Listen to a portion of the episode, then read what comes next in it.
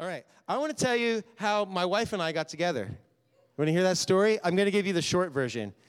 So, because it has a little bit to do with the spirit of revelation. This morning we prayed for a spirit of revelation. We, we declared the revelation of Jesus out over this campus, right?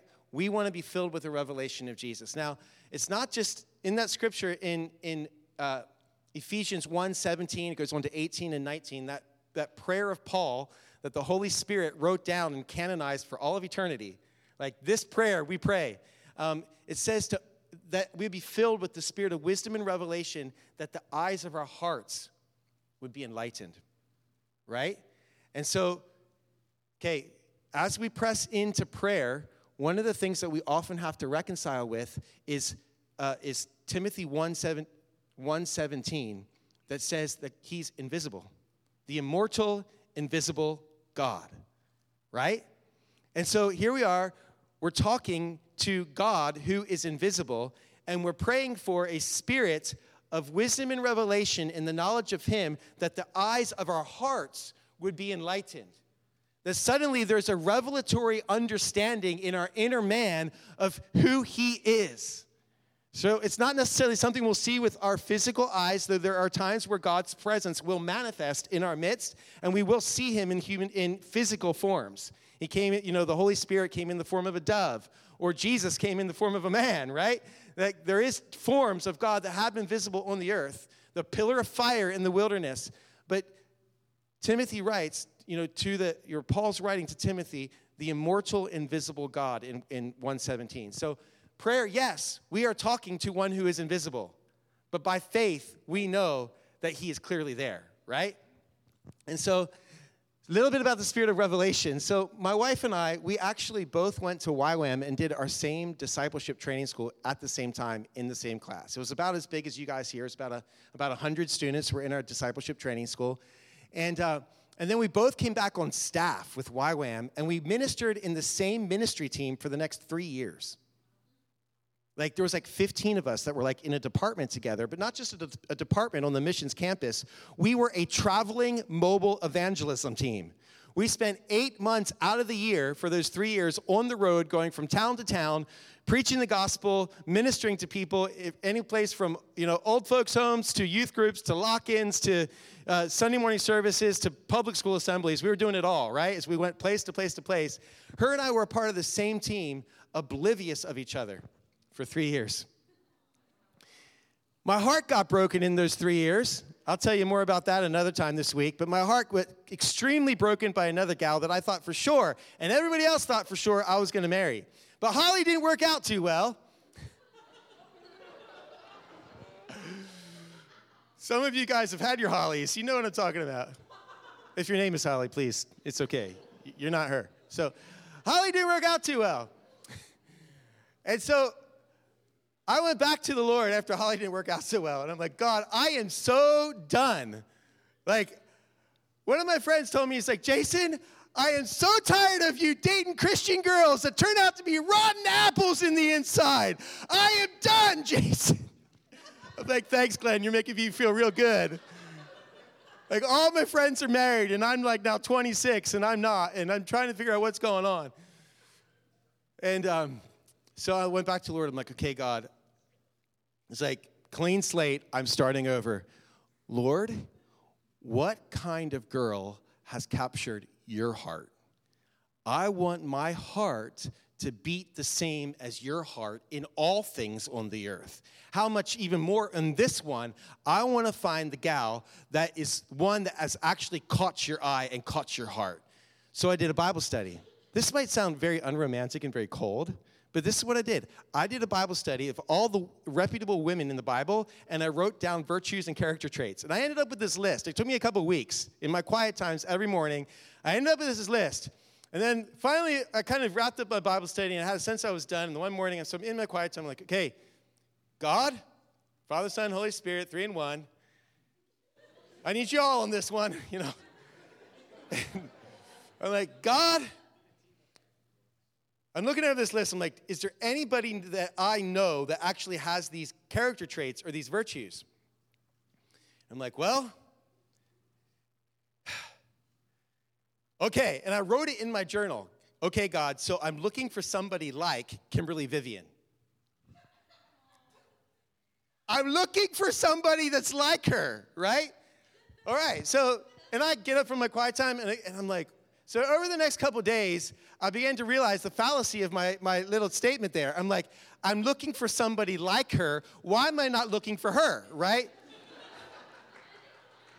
but the reality is, is I knew her for three years and nothing, there was no sparks flying, right? I was about four and a half years older than her, and so I kind of had this chip on my shoulder that, you know, I'm an older guy and all this stuff. Because I was 26, I was really old, you know? so funny. Anyhow, so a couple weeks pass. Um, well, next thing, I'm driving down the road one day, and we're going through Alabama, and the Lord's working on my heart, and suddenly there's this huge sign along the road that says Kimberly. There's a town in Alabama called Kimberly, Alabama. And as I see that sign, my heart goes boom, boom, like I'm feeling the nudge of the Holy Spirit. And I, I actually physically like looked in the rear view, like the side view mirror of the van, just like, I don't see that sign. You know, I tried to ignore it because I'm like, I haven't had sparks for her ever. Like, what the deal, you know? And I'm like, okay, God, maybe I'm supposed to pursue her. But what about Sean? I'm his pastoral care leader, and he's had his eye on her for years, and she hasn't liked him, and he's confided in me. What do I do about Sean? The very, all right, and I'm his pastoral care leader. The very next day, I'm reading in my quiet time Oswald Chambers, My Utmost for His Highest. And the devotional of the day is this Sometimes your obedience will meet a cross for somebody else. Jesus' cross meant Simon of Cyrene had to carry it for a little bit. Are you willing to lay down your reputation of not causing pain to others? And like, all right, well, Sean, check, check. I can trust God with him, right? So, but finally, this this came to this moment one night where her and I we were cleaning up. We were like doing like worship team teardown. And we were at the end of it, we were all done, and like it was just like, hey, we're in ministry together. It was an administrative conversation about like what time we need to get up tomorrow, what time we need to be on the road, what details need to happen. And we're just talking, and all of a sudden I realized that I'm looking right into her eyes, and something in my heart went, ooh, she's pretty. and she something happened in the inside, right? the more and more I considered her virtues, the prettier she got. Until finally, there was this moment where I, her eyes caught mine, and I had to force myself to look away. It was awkward. The very next night on the YWAM campus is our weekly family night. And whoever was moderating the, the service that night just to, to kick it off at the beginning he invited he's like hey if i could have two or three people just to come forward and just to pray a prayer of thanksgiving just to dedicate this next meeting to the lord. And she volunteers which is kind of abnormal for her. She at that point in life was a little bit of an introvert. And so she gets up she grabs the microphone and this is the first thing out of her mouth. Jesus i thank you that with one glimpse of our eye your heart is totally captivated by us and I'm thinking, she was quoting out of the book of Song of Songs, where Jesus in the book of Song of Songs is saying, With one glimpse of your eye, my heart is captivated by you. What if we stare? Anyhow, right? And so I'm like, Jesus, that's what happened to me just last night. I asked for our hearts to beat the same. So I called my friend Chris back in Pennsylvania. I'm like, Chris, I think I'm supposed to be pursuing this girl named Kimberly. And he's like, All right, Jason, you've been girl crazy your whole life. I need you to hang up the phone for me, and I need you to be cool for a couple of weeks and do nothing. Can you do that for me? I said, Okay, Chris, I'll do it. I hung up the phone, and I was cool for a couple of weeks.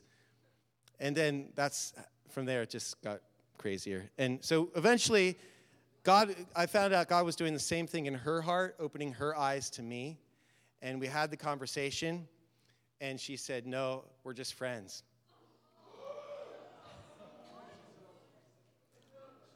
The next week, she's in like depression, right? And I'm like, I did something really, really awful to this girl. Well, a week later, she can get back to me. She's like, Jason, can we talk again? and she she said, you know, if I'd like to reconsider, and my heart just wasn't ready yet. And uh, but the more and more I consider it, I think I'd like to explore just what this relationship might be between you and I. And so we got together. Three months later, we were engaged. It happened quite quickly from there. Um, but here's my here's my now I knew this gal for three years. Okay, we were in a traveling ministry team together for three years. So so just a little bit of context. But this was the one thing I was looking for when we were dating. The one thing I was looking for that would seal the deal is if there would be a night where she'd diss me for Jesus. I was looking for the night where I'd be like, hey, let's go hang out. And she'd say, you know what? I really need to have a quiet time. It's been a little bit, and I feel like I need to connect with God. I was looking for that night. And sure enough, she did it. Without me saying anything. That was my litmus test. If she does that to me and she disses me for Jesus, I'm going to marry her. And I did. And that's our story. But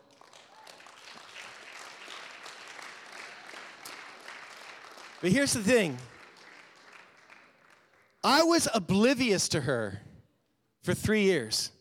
I have only one regret with marrying Kimberly, and that is that I didn't marry her sooner. But the reality is, is I didn't see her sooner. Do a personality test on God. Consider his virtues, consider his character traits, and see if your heart won't throb for God like never before.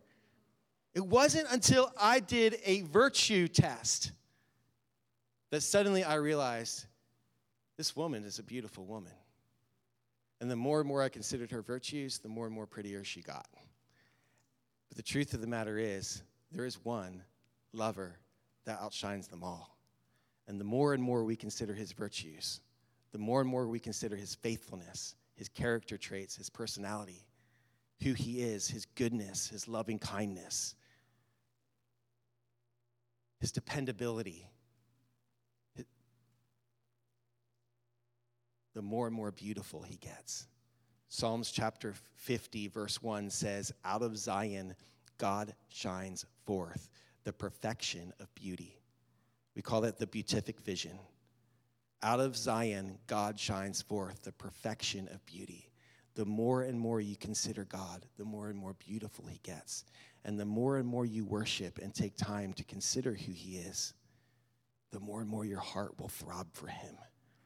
And you will be ruined for anything of this world simply because God is so amazing. Everything that's good and beautiful and perfect and amazing in the world, anything that we crave, has come because it's a reflection of His goodness. It's only come because He's created the planet the way it's created. And He's put those stuff in us to yearn for those things that we now call beautiful. He really is our great God. Amen? So that's how my wife and I got together. Now, I want to tell you one more story um, about my family while we have the photo up there. See that little guy, Anthem, up front, my youngest son? This past week, he made an amazing discovery. Amazing discovery. And um, the discovery was this, is um, our little girl, Arrow, it was right around uh, 8 o'clock at night, and I'm putting Pillar and Anchor to bed, doing their bedtime prayers. So I'm like, I'm in like dad commando mode. Like, okay, you brush your teeth, put on your pull up, up in your bed, peaceful night's sleep. Amen. Next one, you know. And and uh, and meanwhile, my wife Kimberly, she's like she's like scurrying around the house, like putting the toys away, like just cleaning up from the day. And then Arrow, who's who's laying on the, the bed in our master bedroom, is kind of like is kind of fussing. And so Anthem, being the nice guy that he is, gets up on the bed and decides to buy us a little bit of time. So he starts entertaining the little baby. So he's standing on top of the bed, dancing back and forth, and he, he starts singing. He's like, This is how I fight my battles. This is how I fight my battles. It may look like I'm surrounded, but I'm surrounded by you. It may look, and he always put his finger, but surrounded by you. And all of a sudden, the Holy Spirit came upon him. And he grabbed this little toy guitar and he starts with his thumb, sitting, sitting out, sitting down beside Arrow on the bed. This is how I fight my battles. It may look like I'm surrounded, but I'm surrounded by you. And this went on for the next 45 minutes. The Holy Spirit filled the room. And all of a sudden, a couple times, he would like suddenly put his guitar, he would stand up. He would stop playing the guitar, stand up. He'd spin, he'd spin around on top of the bed. God, I just prayed for your more your spirit on Capitol Hill. This is how I fight my battles. And then he started like praying for the, the prayer requests of our family and stuff. At one point, he put his guitar down. He grabbed the Bible that was on the nightstand by, by the bed. He quick opens up the page because he didn't want to lose the rhythm, you know. And he's like, and he just opened it up to the first page. He's like, and God said, "Let there be light." This is how I fight my battles. Meanwhile, the girls that are in the same room in the bunk beds, they start the pillar and anchor that I just put to bed. They began to sing along. And Anthem said, he's like, Dad, can the girls get out, get out of bed and start dancing? And I'm like, no, they're in bed.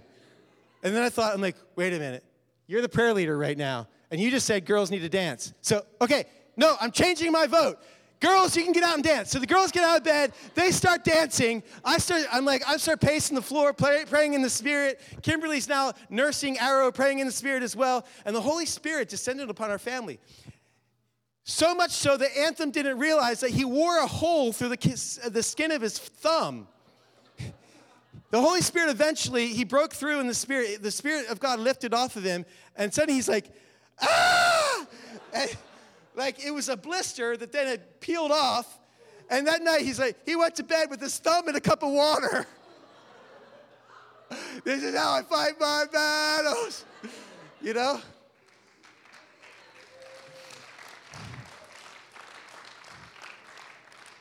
The next night, Anthem is laying in bed beside me as I'm praying for him to go to sleep that night. He's like, I said, Anthem, that was quite the night last night, wasn't it?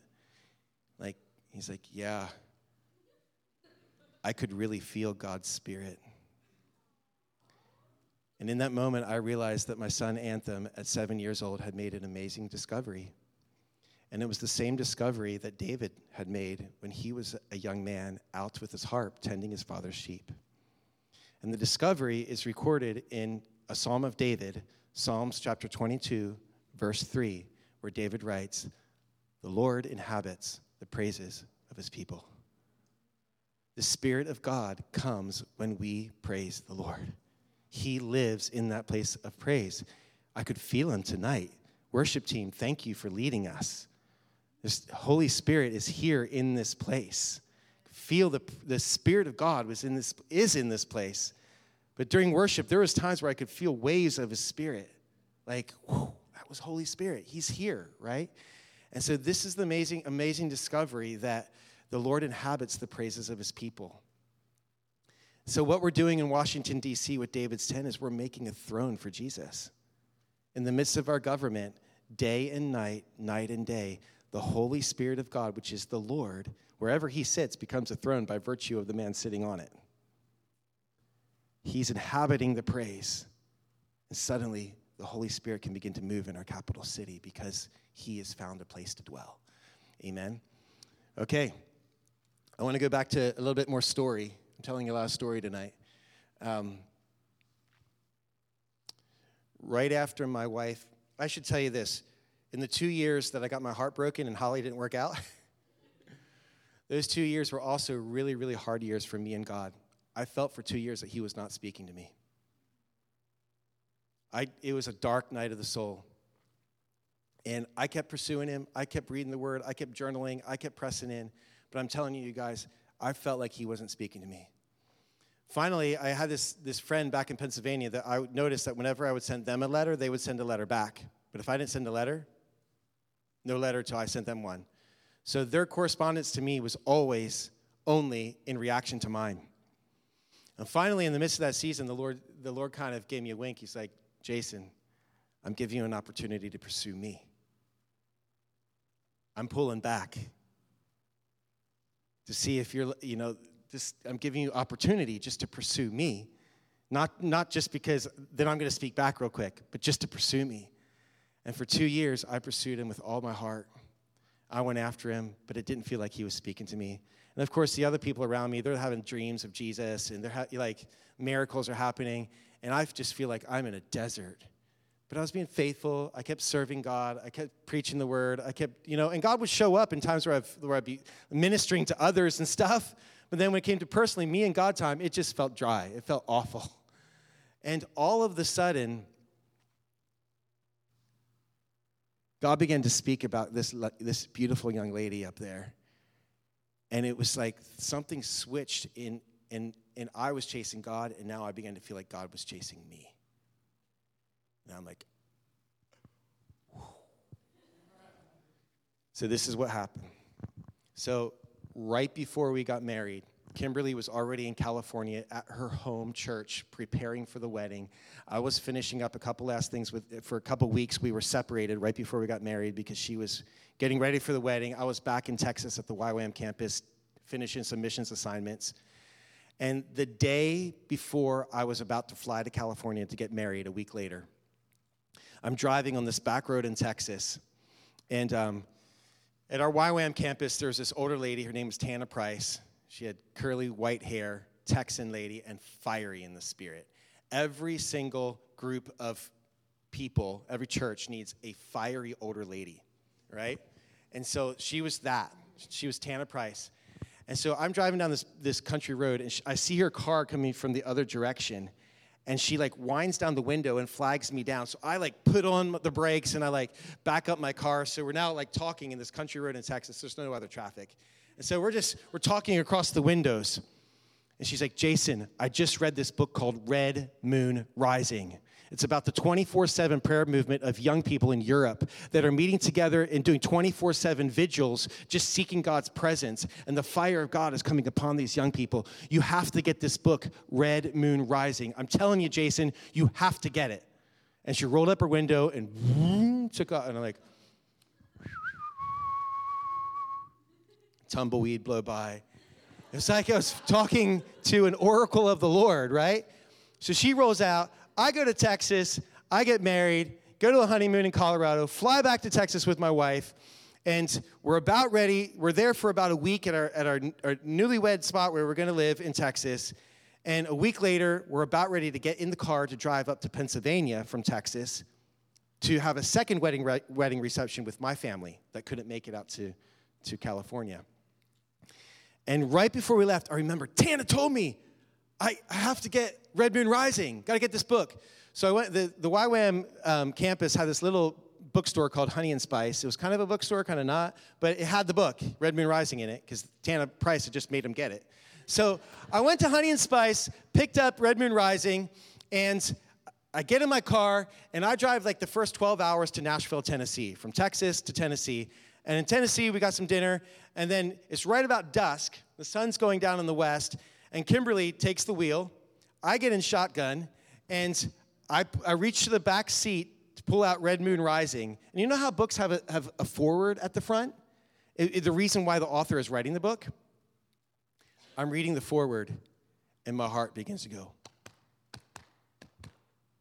And suddenly I'm beginning to realize that if I read this book, I mean, at this point, I was mature enough in the Lord to know that whatever the Lord reveals to us, we are then responsible to make choices in obedience to that revelation, right? Like that's, and so at this point, I'm like, I'm reading just the foreword, and I realize if I read this book, my life is going to completely change. And I will have to change so much about my life and I don't know if I'm ready yet. So I took, I took the book and I threw it down in the back seat, like, didn't, didn't just read that, didn't just read that, you know? And, uh, and so the Holy Spirit's on me. I tipped my car seat back, the seat of my car back, and Kimberly's driving, and we're, the sun's going down in the west. We're going east on Interstate 40 coming out of Nashville. And all of a sudden she says, Jason, look at that. And I open my eyes, and on the horizon, coming up over, right in front of me, is a full red moon rising. The Holy Spirit came on me. I was trembling, you guys, and I still didn't read the book. You guys, don't tell me you're not yeah, that I'm more stubborn than you are.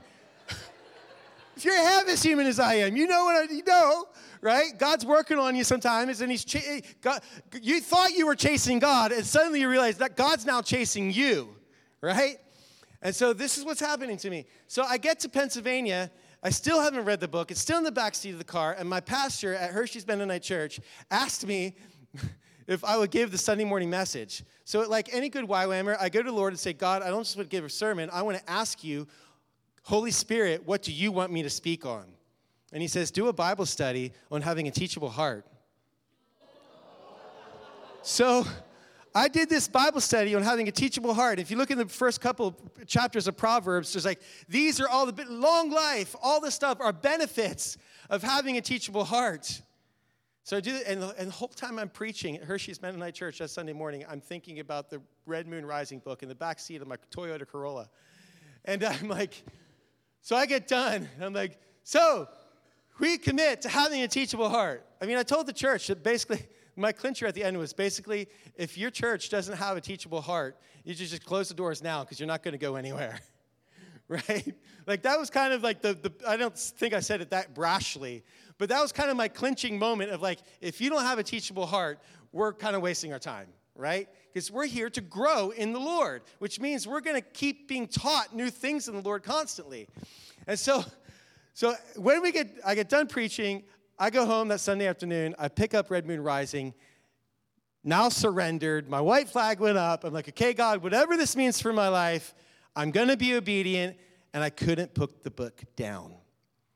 It was about the 24 7 prayer movement, started in Europe, these boiler rooms of young people praying. They began to pray in watches around the clock. And suddenly people would just show up at their door unsolicited saying, Can you tell me how to meet with Jesus? How do I get saved? Like, miraculous stuff started happening.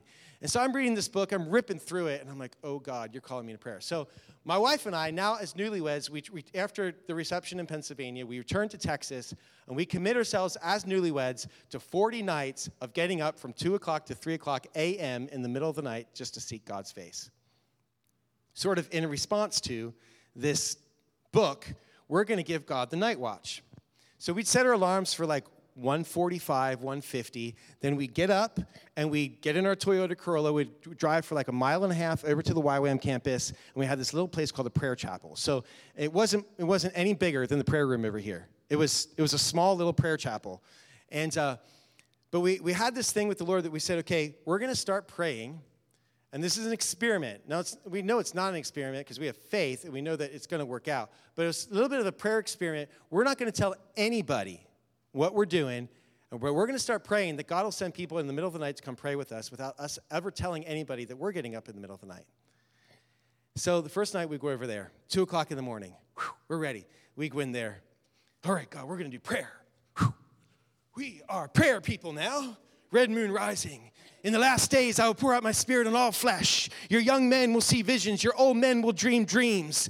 And the sun will be turned to, you know, that whole bit the moon to blood before the coming of the awesome, terrible day of the Lord. And uh, we're pumped, right? And I get in there, and five minutes later, I look at the clock, and the second hand goes tick. Ten minutes later, the second hand goes tick. Ten minutes later, the second hand goes tick.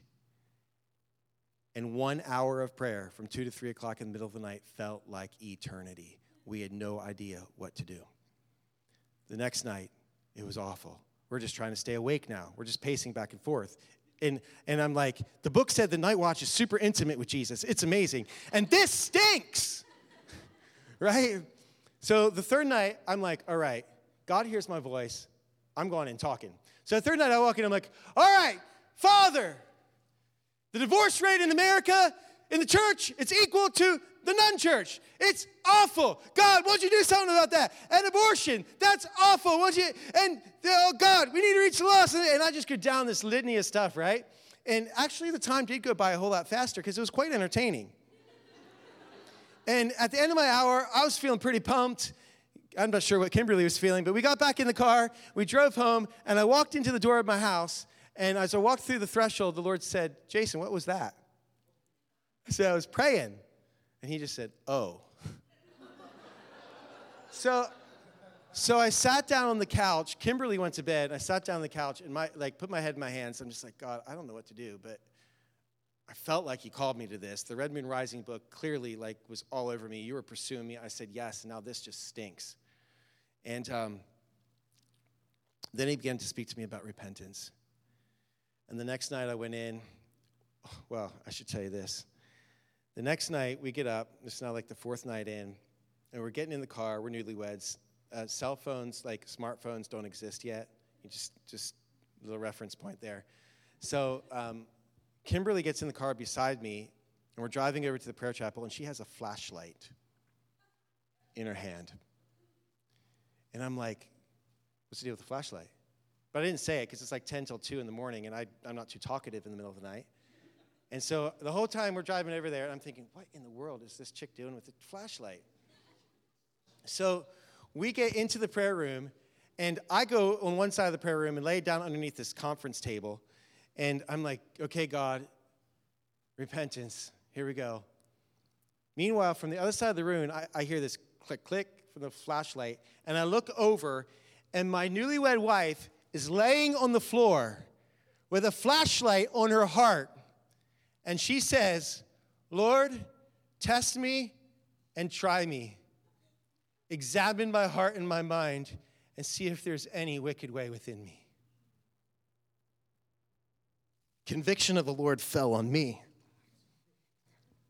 I said, okay, Lord, this is what we're doing repentance. And, you know, at that point, like secular music, that was out of my life. Not going to the wrong movies, that was out of my life. But the Lord began to speak to me through the woes of the Pharisees that night as I'm just going through Matthew, I think it's 24 or 20, I don't know, 23 maybe. The way the woes of the Pharisees are just like, like I say, clean the inside of the dish and the outside will be cleansed as well.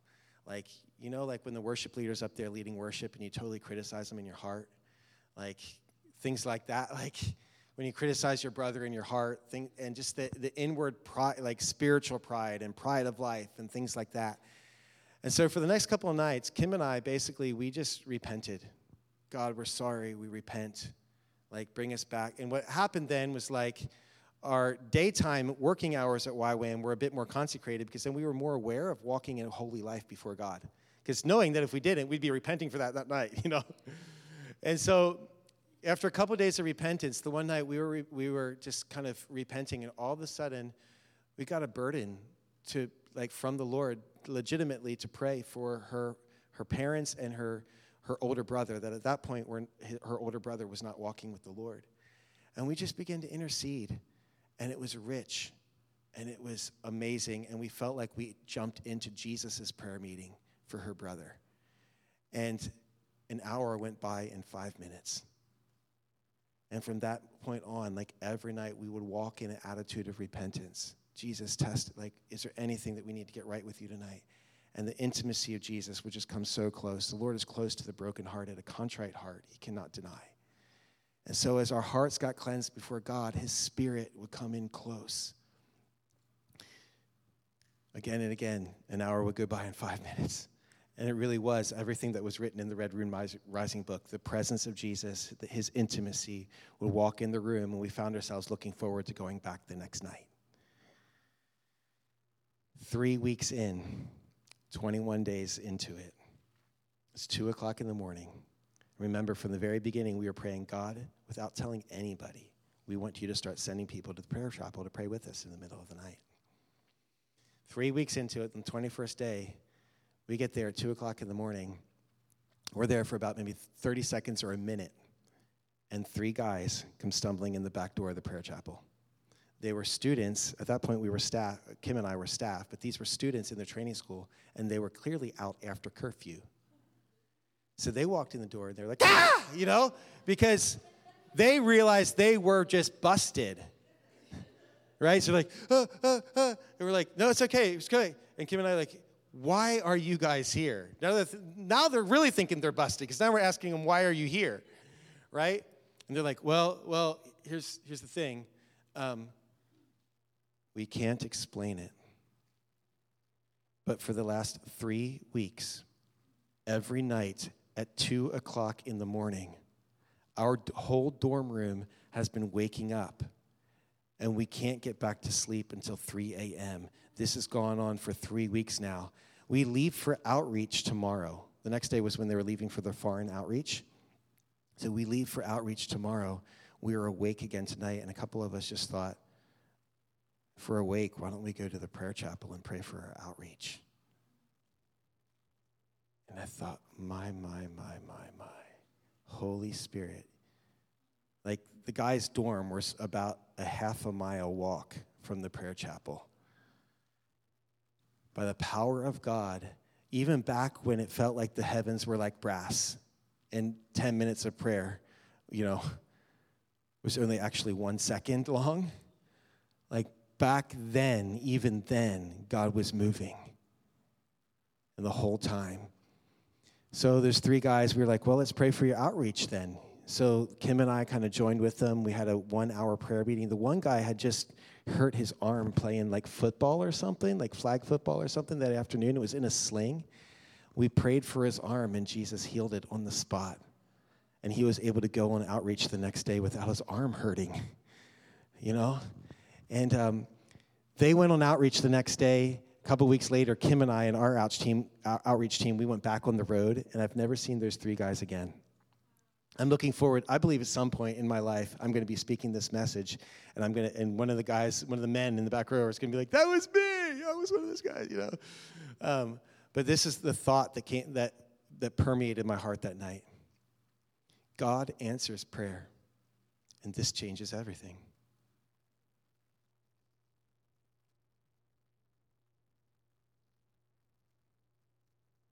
God answers prayer, and this changes everything. Changes everything for me. It changes whole nations of the earth. It changes everything to know I ate the donut. I had experiential knowledge that God answers prayer. And it changed my life. Completely changed my life. It's, it's set into motion a groundwork for eventually the Lord to commission me to DC and raise up a 24 7 prayer movement there. Um, tonight I want to, I want to, so that's our, that's our, a little bit of our story of Kim and I. Um,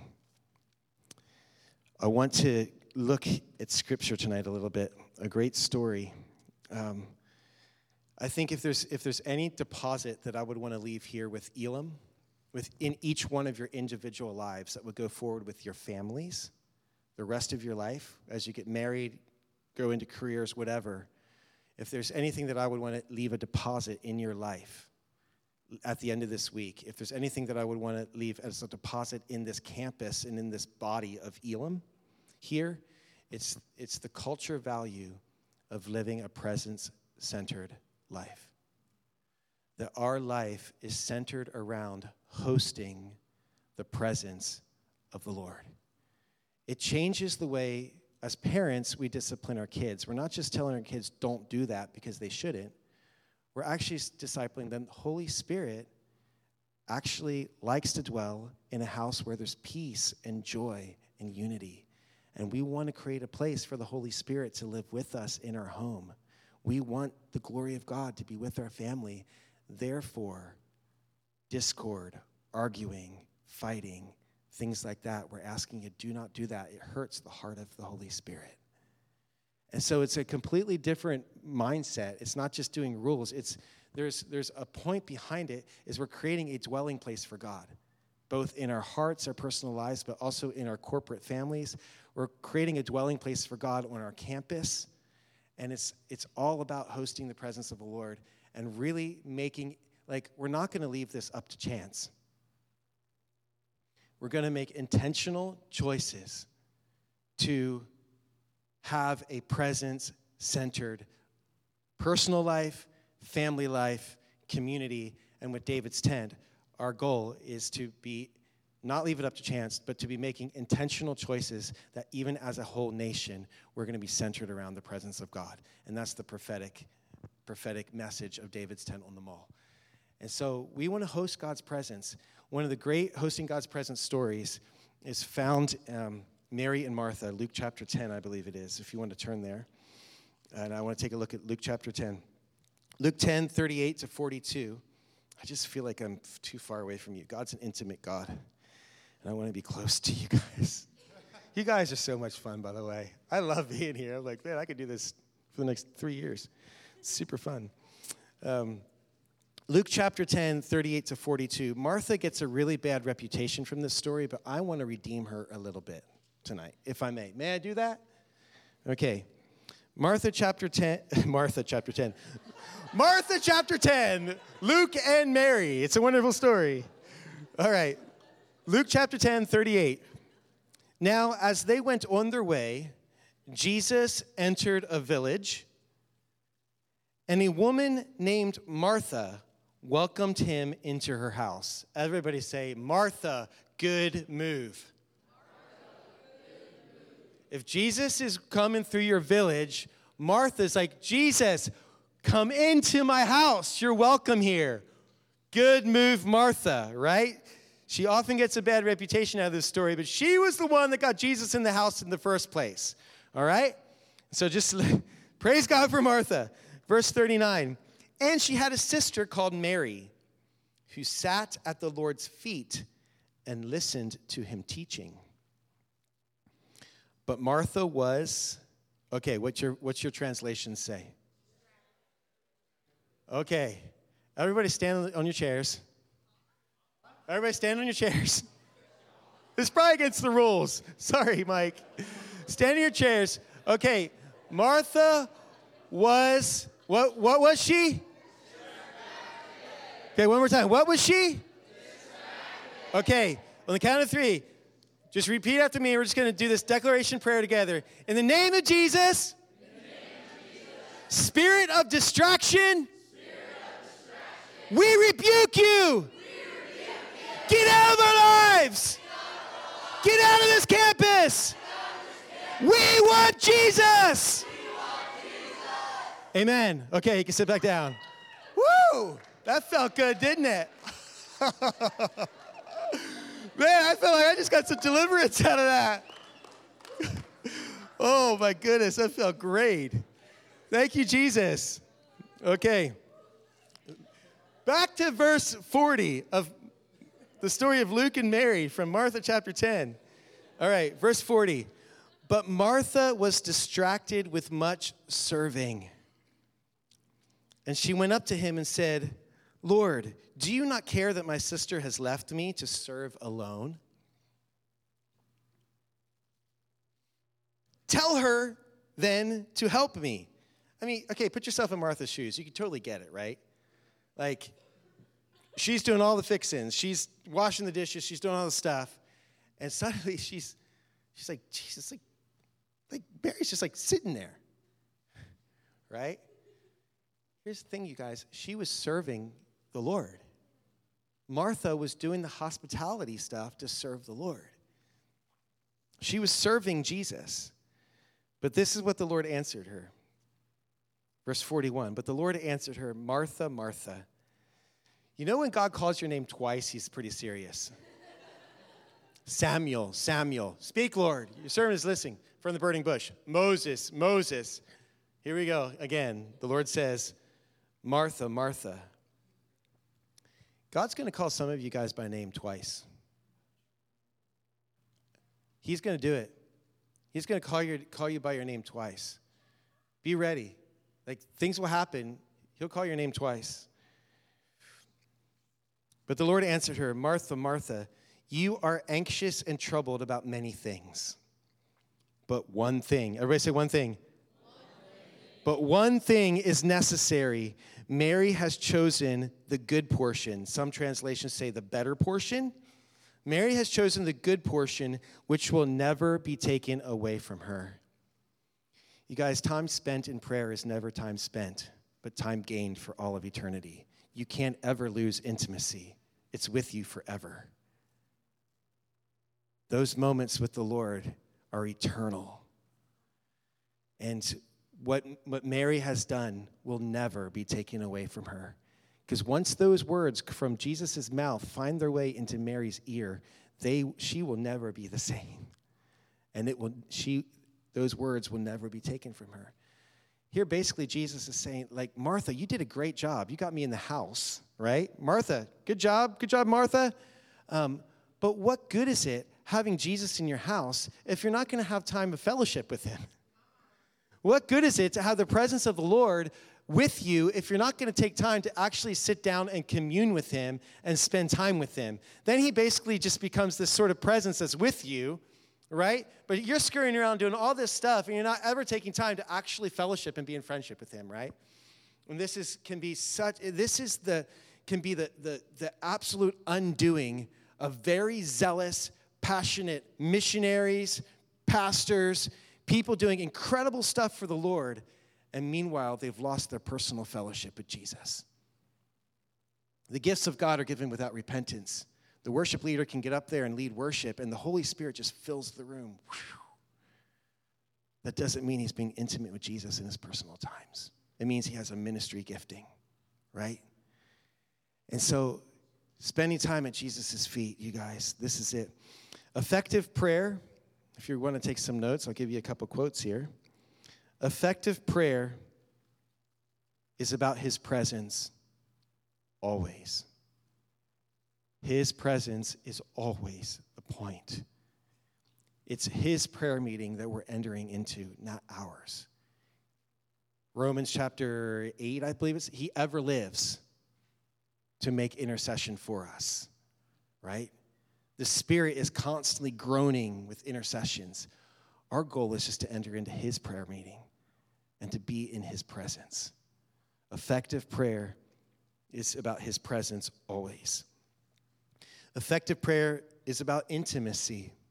It's about getting closer and closer and closer to the heart of the Lord, getting to know his virtues and his character. And the more you do, the more beautiful he will become, and the more he will capture your heart. It's about intimacy always. So, effective prayer is always about his presence, it's always about intimacy. Effective prayer is about faith, not formula. It's about faith, not formula. And so, uh, just because you blew the shofar at the TV once and the president repented the next day doesn't mean you blow the shofar at the TV every day for the rest of your life. Like, here's the thing with prayer, you guys. Like, I'm, i know it's introduced here as being like, hey, he's the prayer dude from DC, but I'm not the prayer dude because every time you think you figure out prayer, God changes the way he's going to speak to you. He'll change his language He'll talk to you in a different way. He'll invite you to approach him in a different manner. And because he's not about being a formula, he's a, he's a real living being, and he wants to be approached as a relational God, right? And so it's not just about like, you know, if I just like call like, you know, FTD deliver flowers and just say, hey, listen, on the first of every month for the rest of my life, deliver flowers to my wife and just charge it to my credit card, click. How intimate really is that for my wife a couple months in? Right? Because I just ordered it up. It's just the same, right? But effective, it's about faith, not formula. And so it's approaching the Lord in faith, which may be different each time. Um, effective prayer is about the word of the Lord, not technique. It's following His Spirit. This week, I pray, like, ring, go ring the bell. If you, I, I bet that felt good. I mean, you went out here like, ding, ding. I'm like, I bet that felt amazing. Just to step into obedience to the word of the Lord and then ring a bell, a really big bell at that, mat, like, that had to be awesome. kind of want to turn. Anyhow, um, it's about intimacy, not performance. Man, you can't perform in the place of prayer. Um, that's what's great about the personal prayer closet is there's no performance there. Like, there's no one else in there but you and God. You can't show off. You can try to show off for a little while, and maybe you can, you can trick yourself to being a, that you're a really, really good saint for a couple months, but eventually you're gonna, you're gonna realize I'm being superficial. This isn't real. And you're gonna fall and break before God, and suddenly the prayer closet will become really electric because now you're real, right? But effective prayer is it's about intimacy, it's not about performance. We can't it's not about performing religious duty for God. 24/7 prayer is not about being professional religionists. It's about devotion. It's about it's about passion. It's about pouring out our love on the Lord. Amen. Ultimately, prayer is relationship. It's not a religion, and you guys know this. It's about relationship with God. And prayer is always a meeting. It's a meeting. It's a meeting between us as human and God. Prayer is a meeting. Tonight, I want to. Um, I want to end with this. this um, we're going to talk a little bit more about David another day. Um, but David wrote this psalm in Psalms chapter 27. Psalms 27 4. And in the psalm was the verse that, that Dan from the keyboard quoted this morning This one thing I ask, this one thing I seek, that I would dwell in the house of the Lord all the days of my life, and I will gaze upon the beauty of the Lord. What, what David's saying is, I have one thing on my bucket list. That's it. I have one aspiration in life that's it. Like, what are your dreams? What are your goals? Like, where where's your life heading? Just one thing. I just want to gaze upon God's beauty. And I know as young people, we can grow up dreaming we're going to do this, we're going to do that, we're going to, you know, we have all these dreams that are out there. Um, but I want to invite you tonight to take an eraser to all your dreams, all your aspirations, all your goals. Some of them may have come from the Lord, and I'm asking to do the Isaac and put him on the altar. Like, let him get, he can give them back if he wants. But for tonight, I'm asking you for this week, take a clean slate, take an eraser, clean slate. From this day forward, I have only one goal. I have only one aspiration in life, and that is I want to gaze upon his virtues, his character, I want to do the personality test. I want to worship. I want my heart to burn. The more I look at him, the more beautiful he get. He gets. I want my heart to burn for God the rest of my life. I want my heart, I want my eyes to be my the eyes of my heart to be consecrated to the beatific vision of beholding God. I want to be in fellowship with him. And everything else is clearly not just kind of second, it's like miles down the road behind me, second, behind that one thing. This one thing is everything I burn for. Whatever it is, whatever it costs me, I'm going to run hard after God. And that's, that's my invitation for you tonight. Now, I could pull the worship team up here. And we could do a worship response team tonight, but I'm not going to do that tonight. I kind of actually feel like we're, we're just kind of kind of wrap up tonight because um, I, I actually feel like um, the reality, what I'm, what I feel like is, is you know how I threw the Red Moon Rising book back in the back seat of my car? I, I considered it for a couple, like for a little while, like, what's this going to cost me to have a life that's consecrated to prayer? Prayer is just seeking God's face. Prayer is communion with the Lord in its simplest form. It's just going after God, right? So, what's it going to be like to have a life that's committed to prayer the rest of my life? What's it going to be like in whatever thing He leads me to, whatever business, whatever occupation, whatever ministry, whatever I do, do for God, what's it going to mean to have His presence at the center of that? Unashamedly hosting the Holy Spirit. It's a big deal because when God's at the center, nothing else can be. Because He won't share His throne with anybody, right? So I'm just going to pray for you tonight and just kind of like send you out on that thought and just let you kind of mull it over with the Holy Spirit. What's that mean for my life, Holy Spirit, to have you as the one thing? To have this pursuit of the Holy One as the aspiration, not just this one week at prayer week, but actually to have it as the aspiration of my life forever, even after I die. Amen. but forever what's it going to mean? So, so Holy Spirit, I just want to thank you. Uh, I want to thank you so much for that you are so beautiful. Um, when we see you for who you are, then we say yes. And Father, we just want to commit ourselves. Uh, God, tonight I know that, again, I want to commit myself afresh and anew to the one thing. And as we kick off this week of prayer, God, we don't want to do it in any way superficially or any way half heartedly. Uh, but God, we want to fully, with all that we have, we want to spend time with you this week. And so, Lord, we, and not just this week, but for the rest of our lives. And so, Lord, I just want to pray that you would anoint the conversations that each one of us in the room right now we have with you from now to when we meet again tomorrow morning. That you just be anointing, anointing us. God, I pray you speak to us tonight in dreams.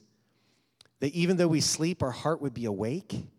That you'd be communing with us tonight Holy Spirit, call us away with you afresh and anew. God, thank you for this incredible team of laid down lovers in this room.